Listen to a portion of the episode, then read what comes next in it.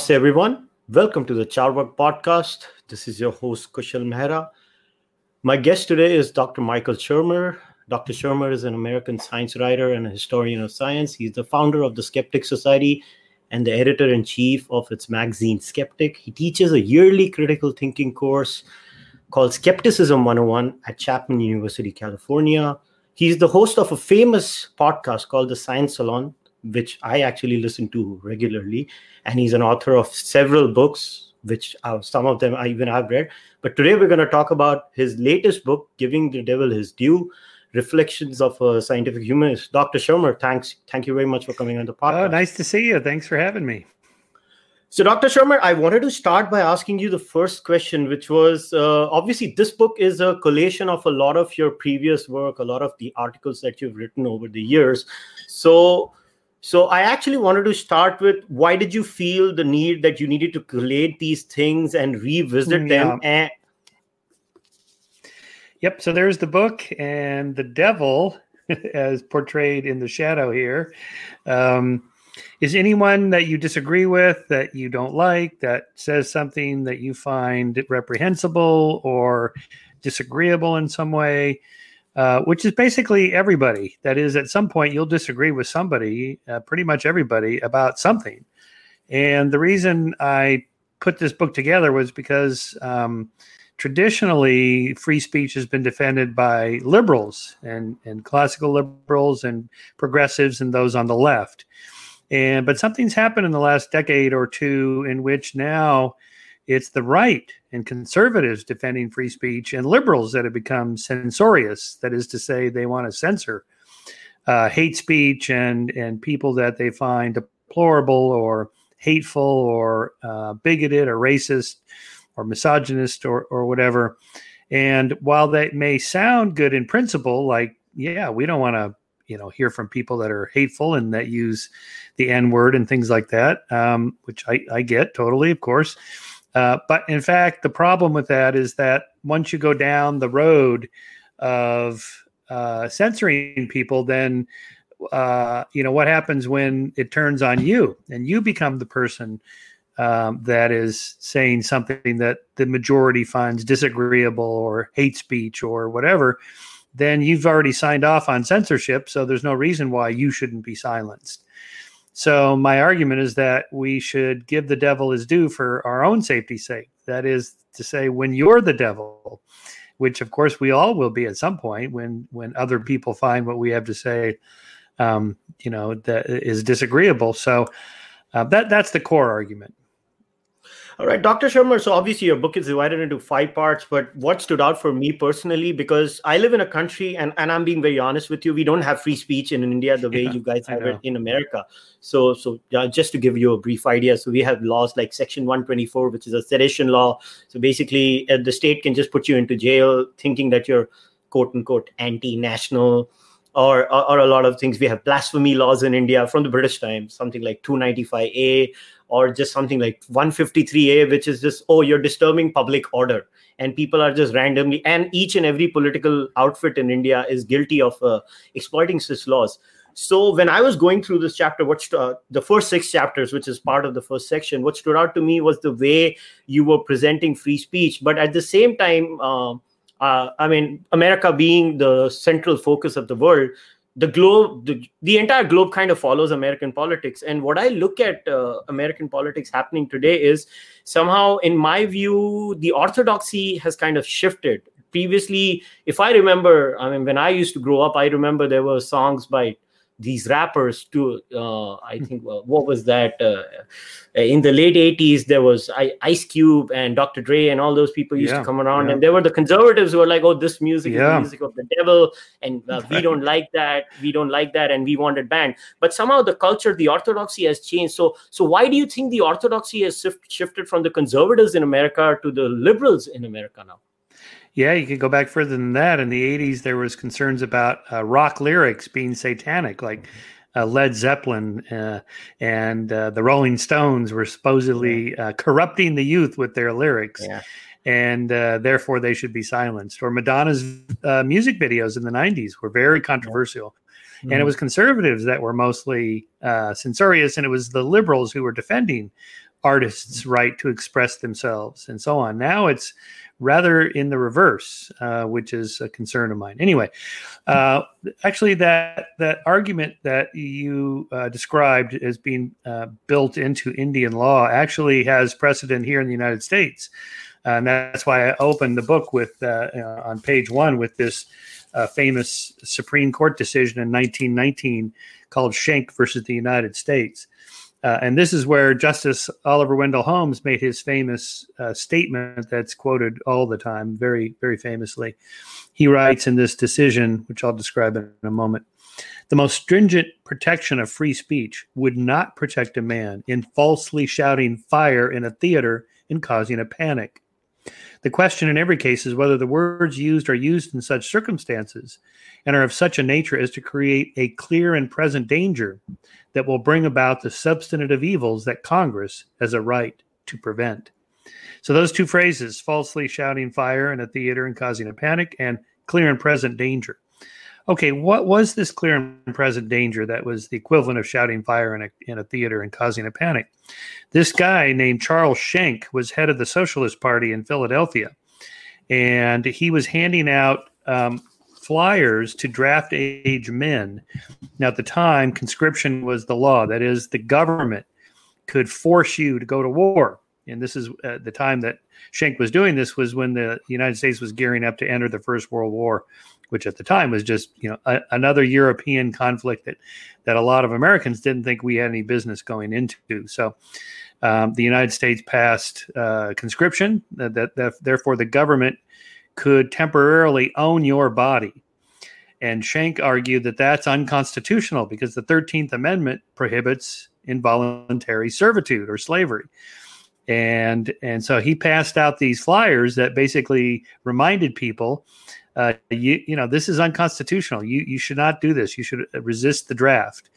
Now today that doesn't sound all that big a deal after Vietnam and all the uh, draft dodgers and and and and draft card burners and and people that ran off to Canada and so on. Yeah, by the way, I missed the draft by about two months, but based it, it, ended when I came of age to be drafted into Vietnam. Yeah, oh boy. Anyway, um, this is what Schenck was uh, convicted of treason for and and uh, silenced and said uh, it was claimed that he was causing a clear and present danger to the United States security. Uh, that is by protesting the draft. Okay, this is crazy. This is, in, in fact, exactly what uh, the First Amendment protects. The other part of the First Amendment, that is the right to uh, peacefully assemble and protest actions by the government and uh, handing out flyers is peaceful protesting. You know, there's no violence there. But here you see the shift from talking about words as violence. And that's what's happened on the left in the last 20 years or so. The equation of language with physical violence. And mm-hmm. so I'm very critical of this. I think that's going too far. But if you track it back, you'll see that it was done with good intentions. That is to say, you know, you shouldn't call African Americans the N word. You shouldn't call mm-hmm. women the C word. And you shouldn't mm-hmm. call Jews kikes and Asians gooks and, and, and so forth. And and almost everybody will go, yeah, yeah, of course. That you know that's that's abhorrent. I would never do that. It, eh, but that's our modern you know sensibilities. You know those, those words were used pretty commonly, going back say the last uh, century or so, except for the last 20 years or so. So, you know, making that argument. But then from there, you, you go to phrases and sentences and, and very thoughts or ideas that become um, considered dangerous, a clear and present danger. Therefore, they should be outlawed. And then all of a sudden, you have the thought police and the language police, and you have all this campus craziness of uh, safe spaces from so students don't have to hear a speaker Maybe it's a conservative like Charles Murray that wants to speak on a campus, or Heather Mac Donald, and they're and they're deplatformed, or or the heckler's veto. They come in and shout them out with with noisemakers and and chants and. Um, so anyway, the, the whole first part of my book is to kind of push back against that and, and describe what went wrong. The left just went off the rails here. They started off with good intentions, and then lost their way by by by setting up this category, this bin in which we're going to put things we don't like, like the N word. Okay, yeah, that's for sure goes in there. But all of a sudden, the bin gets larger and larger and larger, until you get this list of microaggressions that I reprinted in the book from the University of California system. Yeah in which students and faculty and, and administrators said, here's a list of things that are offensive to uh, other people. And wow, it just goes on for pages and pages. It's like, this is just crazy. Like asking, you know, where are you from?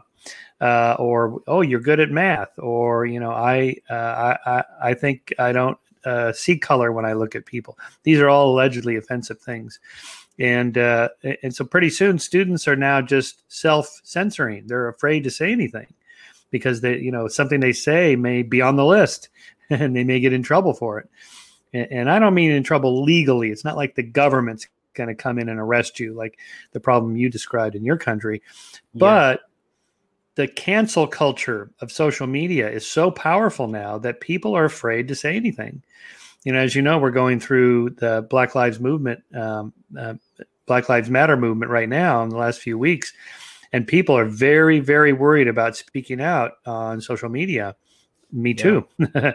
uh, that you know it's just it, it's just very problematic that you might get canceled. There are people losing their jobs. There are people whose spouses are losing their jobs uh, for uh, them uh, being affiliated with somebody who said something offensive okay so this has real world consequences and I, I think we need to push back against that so what I hear from you, and obviously you one follows American politics. What I find is actually, uh, and and and I wanted to know your views on the same. That it seems like a new religion is back in town. It it, it sounds very much mm-hmm. like the old religion where there's blasphemy. It's just that blasphemy is of a different kind. And uh, there's yes. the original sin where the original sin has been replaced by Eve uh, with the privilege or maybe white privilege or whatever you want to call it.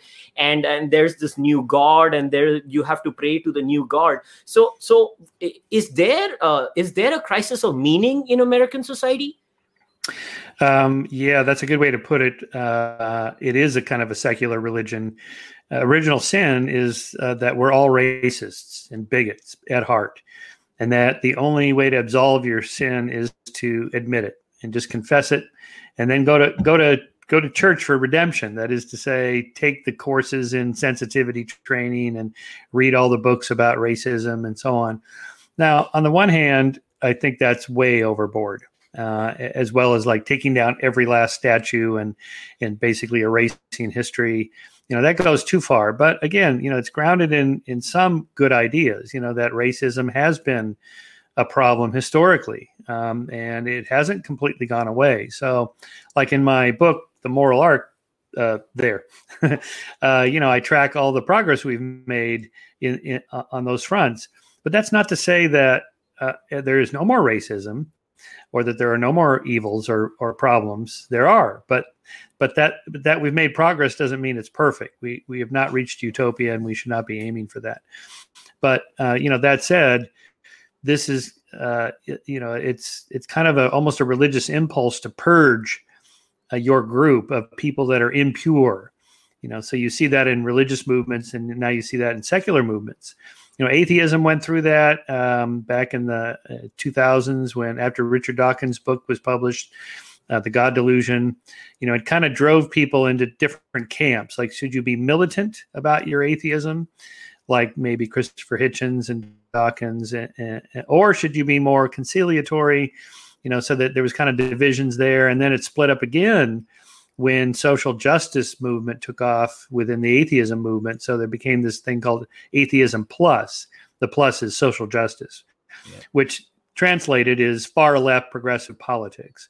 This is a big mistake because there, you know, we're a small tent. We want to have a big tent, and you know, kicking people out of the atheist movement, which is sort of problematic anyway, because there's no such thing as atheism as a set of beliefs. It's just we just don't believe in God. Full stop. It's more like humanism and when humanism is hijacked and uh, kind of driven to to the far left politically, you're now going to not not not only are you not going to appeal to anyone on the right, you're going to lose all the centrists who would be uh, in support of your movement. You know, so you know th- that kind of thing is very common. Feminism went through that. Marxism went through it. Ayn Rand's objectivism went through it. You know, there's these purges. It's very much like religion. Middle Ages religion. You know, where people are purged who are not pure enough, and uh, you know that's just crazy it seems to be almost a law of human nature that this is what social groups do, and I think it's a problem. And um, I, have no doubt that the you know the Black Lives Matter movement will also go through this. You know, who's a pure Black life Matter uh, member and who is not, and who who dared to speak to some white person or embrace some statue that they shouldn't have, or they like the wrong songs, and boom, they're out.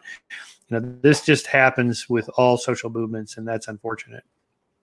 So, what I find fascinating is that it. Uh, I mean, I've been reading your work now for some time, so you uh, you spoke about neo neo atheism so my own experience i mean i'm a skeptic myself and uh, i actually don't avoid the tag atheist for myself and my own personal journey went from you know following dawkins hitchens and while i was reading you and i always find uh, found your work not to be exactly very parallel to the neo atheist movement in fact i don't see uh, at least in popular discussion you've never been clubbed in the neo atheist movement you've always been kind of more on the uh, I would say the neo atheist movement is anti-theism, and I never found you to be personally be very anti-theism per se.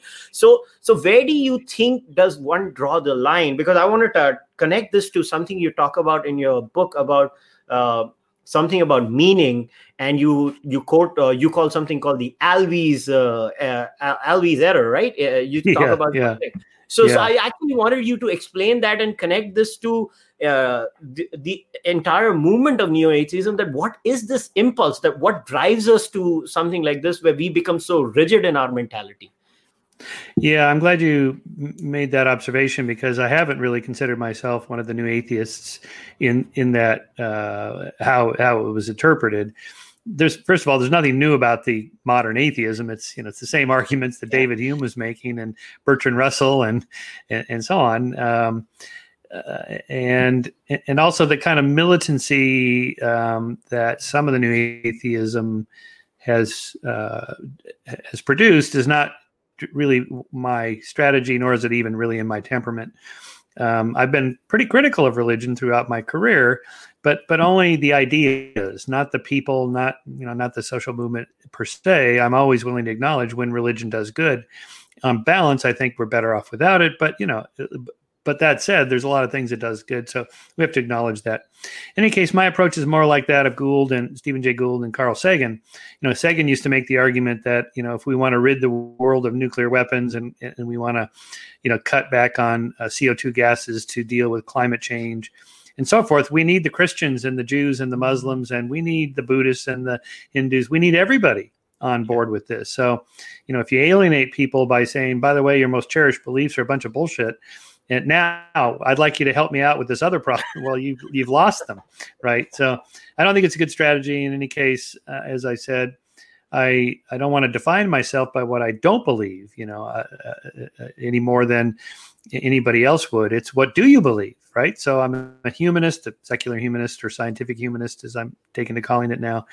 Uh, I mean, the subtitle of the book is I've tried this out: Reflections of a Scientific Humanist um, because secular humanism as a as a as a phrase or movement has become too politicized. Again, just uh, moving, shifting toward the far left progressive politics, you're going to leave out a lot of people. I don't think that's a good idea. We want to have a big tent, which we get, you know, everybody involved. Everybody should be a humanist. You can be a Christian humanist, a Jewish humanist, a Muslim humanist, and so on, believing in human values, universal human rights, and so forth. So, a, a set of doctrines that we assert affirmatively. This is the things we believe uh, that are all in encompassing and inclusive is a more positive way to go than than just defining all the things we don't believe, which is a long list. right. So okay, Alvy's error. Well, so in the book I address some some of the deeper issues, like, well, okay, if you don't believe in God, then uh, you know, what's the point of life? Where do you find meaning and morals? Where's, yeah. Where do we ground objective right and wrong and, and, and human values and so on? Okay, so uh, you know, I've spent a lot of time on this in many books, uh, and uh, you know, countering the theist argument that without God, there's no ultimate meaning or morality. So the two M's, M and M, meaning and morality, I address in the book at, uh, length. So Alvy's error is this idea that without God, uh, without some outside source, then you know, in, in billions of years from now, the universe will be dead and gone, you know, the heat death of the universe and so on. So, what's the point of what I do now if it doesn't matter? If there's no God out there that's sort of keeping track, what, what does it matter if I'm nice to you or, or not nice to you? Mm-hmm. And so this reminded me of of uh, Woody Allen's movie um, in, in, which um, uh, Annie Hall, in which at, toward the beginning of the movie is a flashback to when he was a, a young boy. His name is Alvy in the movie. Alvy Singer. So little Alvy is refuses to do his homework, and his mom takes him to the the psychiatrist, and he says, "Alvy, why won't you do your homework?" And he says, "The universe is expanding." And the universe is expanding, yes, and, and one day it's going to all blow up, and, and so there's no point in anything. So why should I bother to do my homework? And his mother upbraids him and says, "What's the universe got to do with it? We live in Brooklyn, and Brooklyn's not expanding. Go do your homework." right? So Alvy's error is is is what philosophers call kind of a categorical error. That is, people like William Lane Craig and other theists that make this argument without God, there's no ultimate moral or meaning. They're they're operating on the wrong level. Um, that is, they're they're making a categorical level uh, level uh, uh, error. That is to say, it matters to me and you now. We don't live in the hereafter. We live in the here and now. Uh, and you know, Brooklyn's not expanding, so it matters what you do. It's it's like saying it. Well, without God, then Hitler got away with it, and it doesn't matter what what the Nazis did to the Jews. The Holocaust is just another event in history. No, it matters to the victims and their families. Matters very much to us today uh, in terms of creating a better society. It matters, matters, matters to us now and uh, that that's Alvy's error. So much of I find much of theology that, uh, that makes this kind of uh, categorical mistake, thinking that um, there's some other level where where you find morals or meaning, and, and it, it isn't. It's it's with us. It's you and I and all of us together now that figures things out. And, and so now you don't need to deny God. I, I I will I will say there may be an afterlife. I don't know. No one knows for sure. Uh, but it doesn't matter if there is or not because we don't live in the afterlife. We live in this life. So live it, make the most of it. Another thing I, I actually wanted to know your views about. I mean, obviously, I'm aware of it because I've been reading your work for a while. But for the listeners and the viewers who are going to watch this, uh, you've always been uh, a compatibilist when it comes to issues like mm-hmm. uh, free will. You've been a hmm. compatibilist. Mm-hmm. I mean, uh, obviously, there are uh, two sides of this coin where uh, i mean at least in the new atheist movement you have one side you have daniel dennett uh, uh who refutes the sam harris argument and uh, sam so basically i think sam harris although now he's given up on the libet example because i think there was a recent I don't know. They tried to replicate Libet's results, and they found some problems in Libet's uh, mm, testing yeah. protocol, something of that sort. But still, uh, Sam still stands with the free free will argument. So when uh, I want to connect this to the meaning in life and how uh, I, I, find this with uh, religious people that the moment you give them the example or the Sam Harris uh, example of uh, free will being an illusion and we're just uh, you know a collection of genes and we've just been coming over we live in a deterministic universe and everything is pre-planned so again it the crisis of meaning props up in the religious mind so how do we go about doing giving yeah. them an answer in that case certainly um, one aspect of finding meaning and morality is is free will.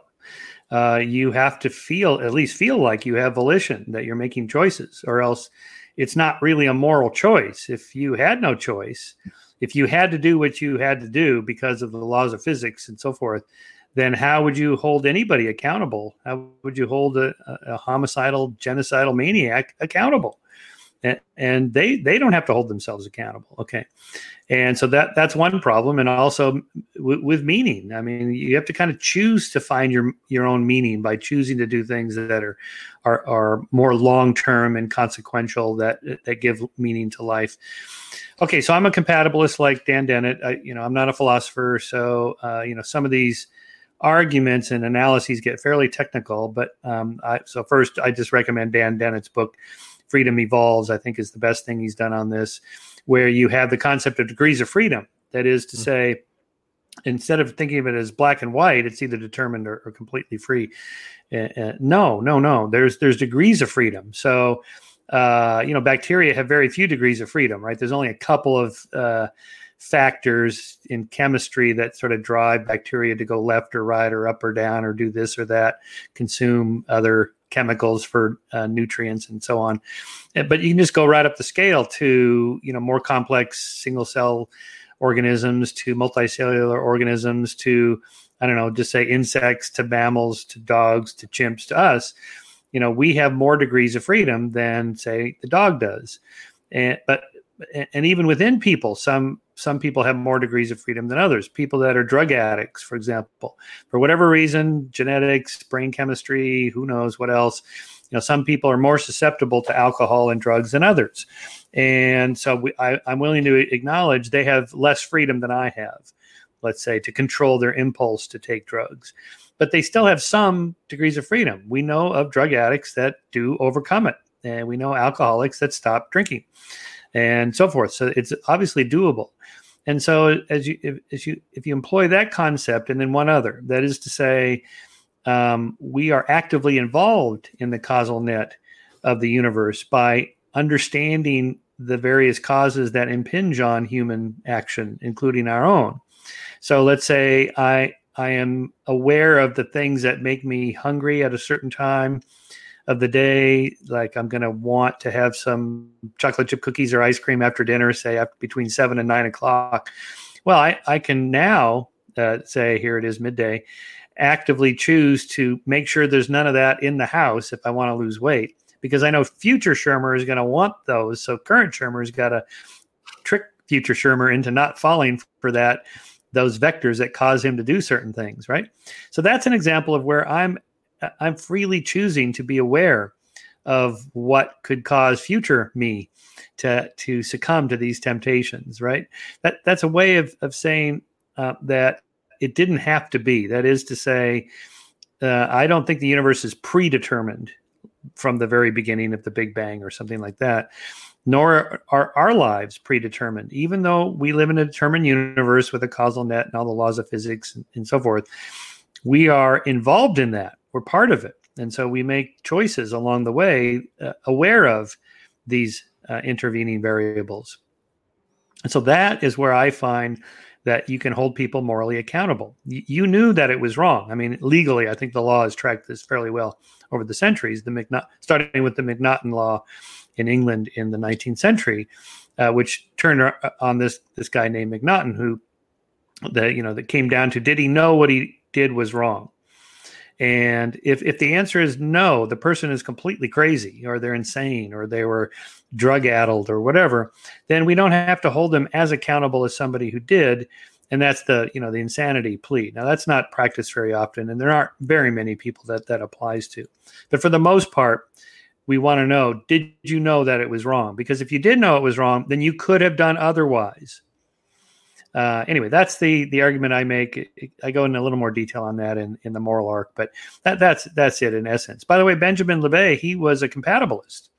He yeah. made an argument similar to the argument I just made, and similar to Dan Dennett's argument. So, I think much of this turns on what what do you mean by free will, and and what do you mean by the word determinism?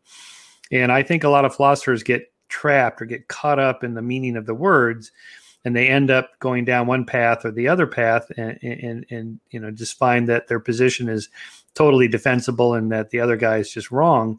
I think much of it depends on what you mean by those words. So I'm, i try to define them in a way like i just did in which you go okay i could see that. Without denying that that we live in a deterministic universe for sure but we're part of that yeah. So I want to connect this now to something that, that I think it was chapter, yeah, chapter 21, uh, where you talk about how to build civilization 1.0. And I also want to connect it to the part where you uh, connect it with a tweet that was uh, made by Elon Musk about, oh, yeah. that asked him uh, that, how are you going to, what kind of a government are you going to be having in Mars? And Elon said it will be a representative government. Now, now being in India, democracy yeah, direct democracy, and yeah. uh, being in India and followed uh, the work of Mahatma Gandhi. I think Mahatma Gandhi had a lot of these kinds of uh, small village, uh, de- you know, units, and every small village unit has their own way of dealing their things. And they, they, but even Mahatma Gandhi had some sort of a hierarchy envisaged when he said, "Okay, we'll have something he used to call the panchayat system, where there will be a group of people who will represent the entire village."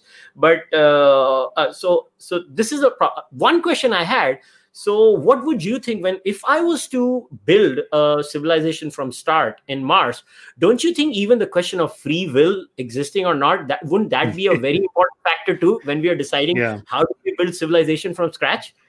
For sure. Politically we we have to assume that people have some level of volition or else we can't hold them accountable um, and so they regardless of the academic debate in in philosophy about free will and determinism all political philosophers start with the assumption that people have some level of volition and have to be held accountable or else you don't have a criminal justice system or else you'd have to modify it considerably now, that said, I should point out that I, I, I am in favor of, of restorative justice movement.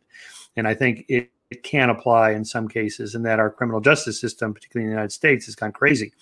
You know, we have we've incarcerated the, the largest percentage of our population in the world compared to any other country. We have, uh, you know, we have over two million people imprisoned. You know, it's it's staggering, and and and, and we very much practice kind of an Old Testament eye for an eye type uh, criminal justice, and this is so uh, barbaric and out of, out of whack from other enlightened countries.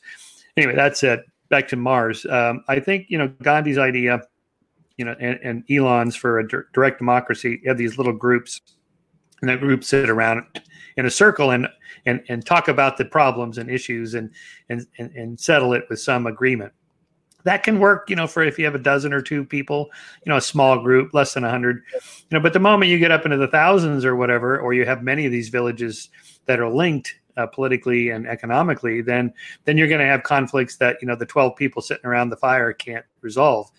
And the problem with direct democracy is that is uh, what Madison called the tyranny of the majority that is you just get 51% that says, well, we don't like brown people. So therefore, no more brown people. Boom, gone. Wait a minute. No, no, no.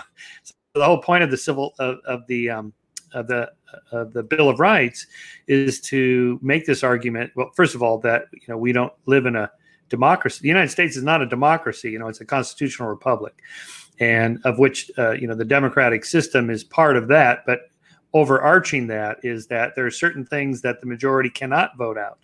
It doesn't matter if 99% of people think slavery is okay. It's it, it's not okay. It's illegal uh, by the 13th Amendment. And so so the Bill of Rights basically says, yeah, we're going to practice a democracy, except here's a bunch of things you can't do, no matter how many people want to do it. Okay, so I think the you know the point of that chapter is to, to explore really the lessons we've learned on the blue planet here over thousands of years of experimentation uh, to determine what we should take to the red planet. And you know, just think about this for a second. It, it's startling. We're probably going to colonize Mars yeah. it, within this century, probably within maybe the first half of this century. It, that's unbelievable. Yeah. And by colonize, I, I mean just we're going to have people that go there and don't come back. You know yeah. and and at some point it's going to be more than a couple dozen and then you're going to have this issue. And it's more complicated as i go into that uh, details in the chapter of like well who controls the air and the water? I mean yes. when europeans came to uh, north america north and south america th- there was already air and water here right? So there's and, and and pretty much free food on the hoof and in the ground. So that that was not really an issue. It's going to be way more uh, tricky on mars where there's no air and no water and no food, and so you're going to have you know con- political conflicts over the between groups over who controls those things. Anyway, so I explore some of that. It was just kind of fun, um, and I suspect what would be interesting would be to see if Elon social engineers, as it were, or whoever NASA, uh, wherever ends up there, comes up with something new. I mean, it would be interesting if a thousand years from now, you know, uh, uh, we went to Mars and said, "What are you guys doing here?" And they're like, "Democracy." Oh, we gave that up 500 years ago. We found this much better system. It's like, oh, why didn't we think of that? And of course, when people ask me, "Well, what would that be?" It's like I have no idea. If I knew, I would write about that. But you know, we're so used to what uh, the systems we practice that it's hard to think of out of the box. So now I wanted to go to the last part, and I wanted to obviously you've covered Dawkins and covered uh, Hitchens, uh, but I wanted to focus on two people that uh, I, I had a few questions about. So I want to start with Graham Hancock. Now, uh, obviously, I was not aware of Graham Hancock's work, to be very honest, until I saw that four hour debate that you had with uh, Graham Hancock on Rogan. So I, I, I honestly yeah. was not aware of Graham Hancock.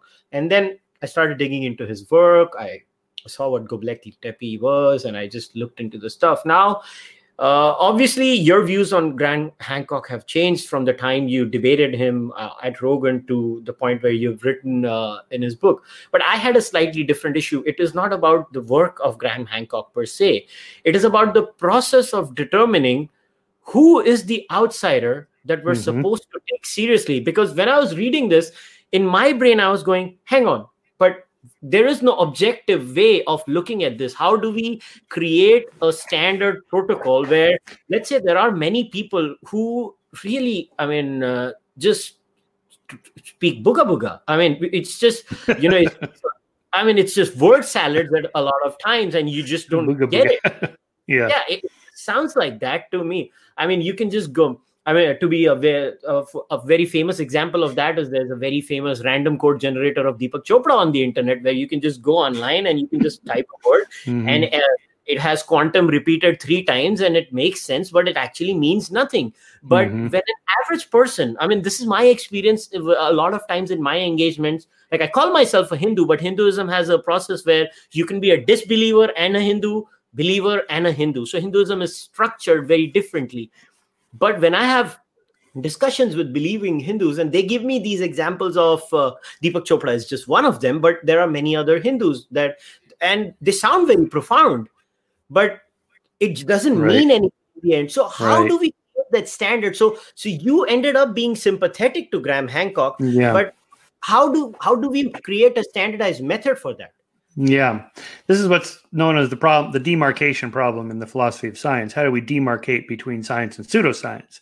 For example, I mean, this is much of what we do with, you know, Skeptic Magazine there. Uh, every issue we have, you know, we're, we're dealing with some people on the fringes or the uh, margins who uh, are challenging some mainstream theory. So how do you know that they're not onto something? And so there's no hard and fast rule that I could put in a single sentence or formula or whatever.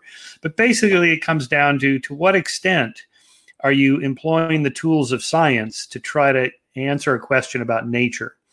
And pseudoscientists tend to uh, go down the path of uh, of avoiding the methods of science that is peer review experimentation collaboration with other people you know these pseudoscience they, they tend to uh, operate alone in isolation. They're not part of a community of people that studies this particular area. Their theories tend to be grand and sweeping instead of solving one particular problem.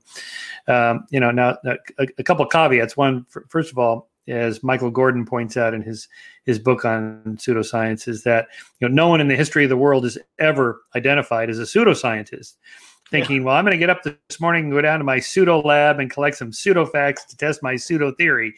Right. You know, they think they're they're doing something genuine. And I get letters from all the time, corresponding with somebody this week, in fact, who uh, is sure that the moon is hollow and that uh, all of modern physics is wrong in terms of measuring gravity. Gra- the theory of gravity is wrong. There's no such thing as time. Mm-hmm. He goes on and on and uh, you know, and, and, I could tell he's a smart guy from his letters. You know, they, they they're, they're long and detailed, and graphs and charts, and and you know, he's so he's not dumb and he's not un, uneducated, but I could tell he knows nothing about physics and geology. And when I ask him, you know, why don't you test this or publish it in a journal? Oh no, those that you know they'll never accept it. You know, and, and so he's he doesn't work in a, a community of geologists or physicists he doesn't try to solve some specific one little problem here. You know, he has this grand theory to explain everything. Okay, these are signs that probably that's pseudoscience, right? Now, someone like Graham is right in the middle there. He's kind of in between because he's not a crank at all and he is what he, what he calls an alternative archaeologist, although archaeologists call him a pseudo archaeologist. Uh, it depends on what you mean by the terms, but basically, he's he's challenging certain um, doctrines of the mainstream archaeological community. That is how old civilizations are, the sequence that civilizations developed and so on. He wants to push it back further. Now he's not a like an a, a, a, you know ancient alien type guy, you know. And then a miracle happens, and the aliens came. They built the pyramids. You know, he's not like that at all. So, and he's been proven right about enough things, like you know that that things keep getting older. He tweets this almost every day. You know, things stuff just keeps getting older, and when you look at it, it's like, hmm, yeah, that's true. now, not all of it. You know, like he identified this um, this mammoth tooth remains with some chipped rocks that could maybe could have been stone tools in the San Diego area of Southern California at 130,000 years old, which would imply that there were humans in North America 130,000 years ago, which it go you know that that's 10 times the age of what mainstream archaeologists think. Now, anyways, I pointed out in the Rogan show, um, you know, there's people that challenge that, not the date, but they challenge the the stone tool assumption. There are mammoth um, there are mammoth finds in San Diego that are 130,000 years old. So what? There were mammoths here. That's that's not shocking. And but the stone tools are not clearly stone tools. They're not obviously chipped like a Clovis point. That's you know beautifully hafted and rounded and in a in a in a point that goes in your palm and the other end is sharp and so nothing like that. They're just rocks that you know maybe they rolled down a hill and they chipped in a certain way and it's hard to tell. And um, you know so it's always right there on the margins where I think Graham probably goes too far, but he goes too far often enough that sometimes he gets it right. Like Gobekli Tepe uh, is an interesting case study because it's always been accepted that um, monumental architecture like the pyramids or Stonehenge had to be built by large communities of people uh, because it takes just a lot of muscle labor to move things. Yes. Thousands of people, not a dozen hunter gatherers. So to have thousands of people, you need farming. You need, you know, large collective political um, uh, groups that can make things happen and so forth. But Go- Gobekli Tepe has these monumental structures, uh, but it was built, you know, like 12, 11 to 12,000 years ago, maybe even older that you know there was there was no farming. There were no huge political organizations to make things happen like the egyptians or the druids you know. So so either the timeline is completely wrong about all of civilization or hunter gatherers are able to do things that we didn't give them credit for which is the way I, the place I go to although Graham goes in the other direction. Anyway I'm I'm sympathetic to outsiders because um, I think science can get itself locked into certain paradigms that it's hard to get out of. And it's good to have somebody nudge you once in a while and therefore give them a voice. You don't have to. I mean, it's not required. The government's not going to make you uh, publish people that you don't want to publish in your scientific journal or whatever. But but try to keep an open mind. I think you know open mindedness is a good trait for you know out of the box thinking to see just in case you know our theory, our paradigm uh, the structure that we're working in, our research um, structure is is has not gone off the rails. We're not you know wasting our time for the next six years doing this this particular methodology that actually pans out into nothing. So it's good to kind of keep an at least one ear open to people that want to challenge it. All right. So another very important figure that has kind of burst into the at least in the Western world was Jordan Peterson. Now, uh, obviously uh, I have been following Peterson. I read Maps of Meaning, uh, albeit I, I I I struggled to go through the book. It was pretty dense yeah, book. Yeah, yeah, I couldn't get it, through it either. Yeah, it was a pretty dense book, but uh, in fact, in some areas, I found some problems in uh, in the uses of the Kali example and stuff like that. In fact, I I, I think that was a misrepresentation. I I don't see uh, actual Hindu mythology even meaning uh, Kali in that sense, but what I found interesting was uh, Jordan Peterson keeps insisting on uh, the word truth all the time. In fact, it was like a two hour conversation with Sam Harris where they could not even agree on what the truth is. And uh, what, I, what I find very interesting is that if if we can't even agree on something like the truth, then how does one actually function in in a regular day to day life, or how does one do science? So so what what are metaphorical truths that Jordan Peterson talks about? What are they grounded on? I, and I have never figured out what are they. What is the basis of their yeah. grounding? Well, I'm not sure I know for sure, but from from what I've been able to discern when I wrote that chapter on on Jordan, um, is that well, let, us do the kind of the simple version of it. That there are metaphorical truths, say in literature. So uh, when you know Dostoevsky writes the brothers Karamazov to ask were there really brothers named Karamazov in 19th century Russia? You're asking the wrong question. It, it, it isn't a true story. It's not a nonfiction work of history. You know, it's a novel, but but it's a novel grounded in certain truths about uh, you know the changes in Russian society and, and politics and so on, and, and, you know what what life was like for regular people living there, and, and on and on. Uh, and, and to that extent, there you know literature um, explores certain truths about human nature, about human society, about power, deception, love, sex, violence, um, through uh, stories. You know, we're storytelling animals, and and stories are very powerful, delivering, you know, moral homilies, moral values, and so on through stories. So I think that's you know, at, at the very least, that's what Jordan is arguing. That I I would agree. Uh, you know, a Jane Austen novel, a Shakespeare play. Uh, you, you, know that uh, th- these these works of literature um, touch on deep themes in human nature and society that are true and now there's a study, there's a whole area of evolutionary literary studies, you know, kind of an evolutionary psychology applied to literature. You know, there's certain themes that come up over and over and over in literature, and there's a reason they do. It's because they they they're true, that the themes are true. That is to say, so I, I think that's fine. Um, I think where Jordan gets into trouble with scientists, say, or or more materialists like myself, is you know when when we ask, you know, did someone named Jesus really exist? Was he really crucified? was he really resurrected? Well, you know, I think uh, Jordan and I would agree. Yeah, probably someone named Jesus really existed, and and he, he was probably crucified because the Romans crucified everybody. But when you get down to this question, was he was he resurrected? You know, did he die and come back from the dead? Right. Mm-hmm. Well, most scientists following Hume would say no, that uh, you know, in kind of a Bayesian reasoning argument, that is to say, you know, you should proportion uh, apportion your beliefs to the evidence, or uh, ECREE, as Sagan said, extraordinary claims require extraordinary evidence. evidence. You know how how good is the evidence for the resurrection? It's not good at all. It's not even ordinary, much less yeah. extraordinary. And yet, hundred billion people lived and died before us. Not one has come back from the dead or maybe one. So this would be a hundred billion to one extraordinary claim, and the evidence for it is not hundred billion to one. It's not even one to one. It's just nothing. It's it's very thin. So skepticism is appropriate there.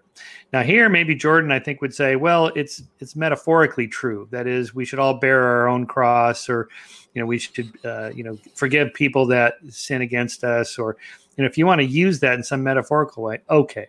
But you know, when Dawkins uh, asks, you know, challenges the idea that the resurrection happened, or me for that matter, um, you, you, know, that that's it. We mean it literally. Did it literally happen? And you know, and, and to say, well, I don't mean literally, I mean metaphorically. Well, you're talking on a different level now. That's that you're talking about two different things. And you know, if we can't get past that, then we're just talking past each other. What I find fascinating in this entire issue with Jordan Peterson and this new phenomena of uh, not taking religion literally is very confusing. I mean, I love the word Eric Weinstein used uh, when he said uh, accused Jordan Peterson of Jesus smuggling. That was very interesting. I found that word very interesting. what, what is it? Cons- Jesus smuggling? Smuggling. Yeah. So oh, Eric okay. actually, uh, yeah, Eric actually said. So I agree with uh, everything until you smuggle in Jesus. So oh, I see. Okay. yeah. So so that that was yeah so so the whole point is that if if there are these metaphorical truths that's okay i mean i mean i'm fine. But that's not how a religious mind works right? So the religious right. mind when when they want to take things literally in religion they do take things literally in religion. And I, and again this is the struggle i've always had in my life. And i so if i would pick up let's say the a Veda or a Manusmriti or a Bible or a Quran, and I would be like, okay, oh, I can't read Arabic, right? But but okay, so what does this verse say? And they would be like, oh, the verse says so and so. So you take this verse literally, not metaphorically but then in the other verse you say oh no no this translation is inaccurate because in that verse the god is saying oh no stone the homosexual or throw uh, you know mm. do something mm-hmm. so I, I, like to call it the no true translation fallacy. So whenever the translation does not suit me the translation is wrong. And when the translation suits me it's right uh, uh, suits me it's right. So so how does one go about the metaphorical truth and fix this problem of literalism? Because obviously uh, i don't think so jordan peterson the, uh, would apply the literalism rule for even the good verses in the Bible, right? Yeah. What what did you call that? Uh, the no truth translation fallacy. Yeah, the no truth translation fallacy. Yeah, I like that. yeah, I think that that that that's that's putting it uh, quite poignantly. Um, this is the problem with with most religious claims in the West, anyway. That is to say, Gould's non-overlapping magisteria only works if religious people don't literally believe what they claim. Because the moment you say, "Well, I think the Earth is ten thousand years old," well, we can't have non-overlapping magisteria where the scientists get their claims and the religious people get their claim and they're equally true on some level. No, they're not equally true. One of them's definitely wrong. Right. And and so the truth is not, you know, add up and divide by two, 4.6 billion on the one hand and 10,000 years on the other. There's a conflict there. And most religious claims are are not meant to be taken metaphorically, psychologically, mythically true or whatever. And when religious people do that i'm fine with that. Okay uh, you know you, you say it's not literally true it's just your faith tradition you just believe it for no good reason at all. Kind of the end of the conversation really. Uh, but then you know so uh, whatever eric called that jesus smuggling um, yeah so that's usually what happens. You know at some point they smuggle in the idea but this one this one part here is literally true and to the religious mind, as you said, you know, what drives people to fly planes into buildings or shoot people or whatever, you know, stab people like in London the other day. Um, they, they, th- these are based on things that they think is literally true. My religion is literally correct and yours is wrong. You know, in the case of, of some of these Muslim extremists. And that's the problem with religion. It, it, it kind of moves in that direction. And to the extent that religions, you know, adopt enlightenment values, okay, fine, that's great. But you, you always have that possibility that they're going to fall back on some what they claim to be literal truths that drive them away from enlightened values more toward these kind of archaic Old Testament type beliefs that are not conducive to a civil society. And and so I think that's where we get into trouble. So that's why I push back against metaphorical truths or you know mythical truths or whatever because they don't always mean it. Uh, all right dr Shermer i'm uh, conscious of your time. So before we wrap things up i actually wanted to ask you one last question. So what's next in line after this book? So when is the next book coming up? The next book i haven't started writing anything yet. Uh, uh, i may do something on uh, what is truth? I, I wrote one of my scientific american columns was titled what is truth anyway and I address the resurrection issue, but really it's just a, a, an epistemological question. That is to say, epistemology is underlying everything we do. How do you know what you know? and it's the problem is is none of us are omniscient. We don't know for sure. You know, will COVID nineteen do this or that? I don't know.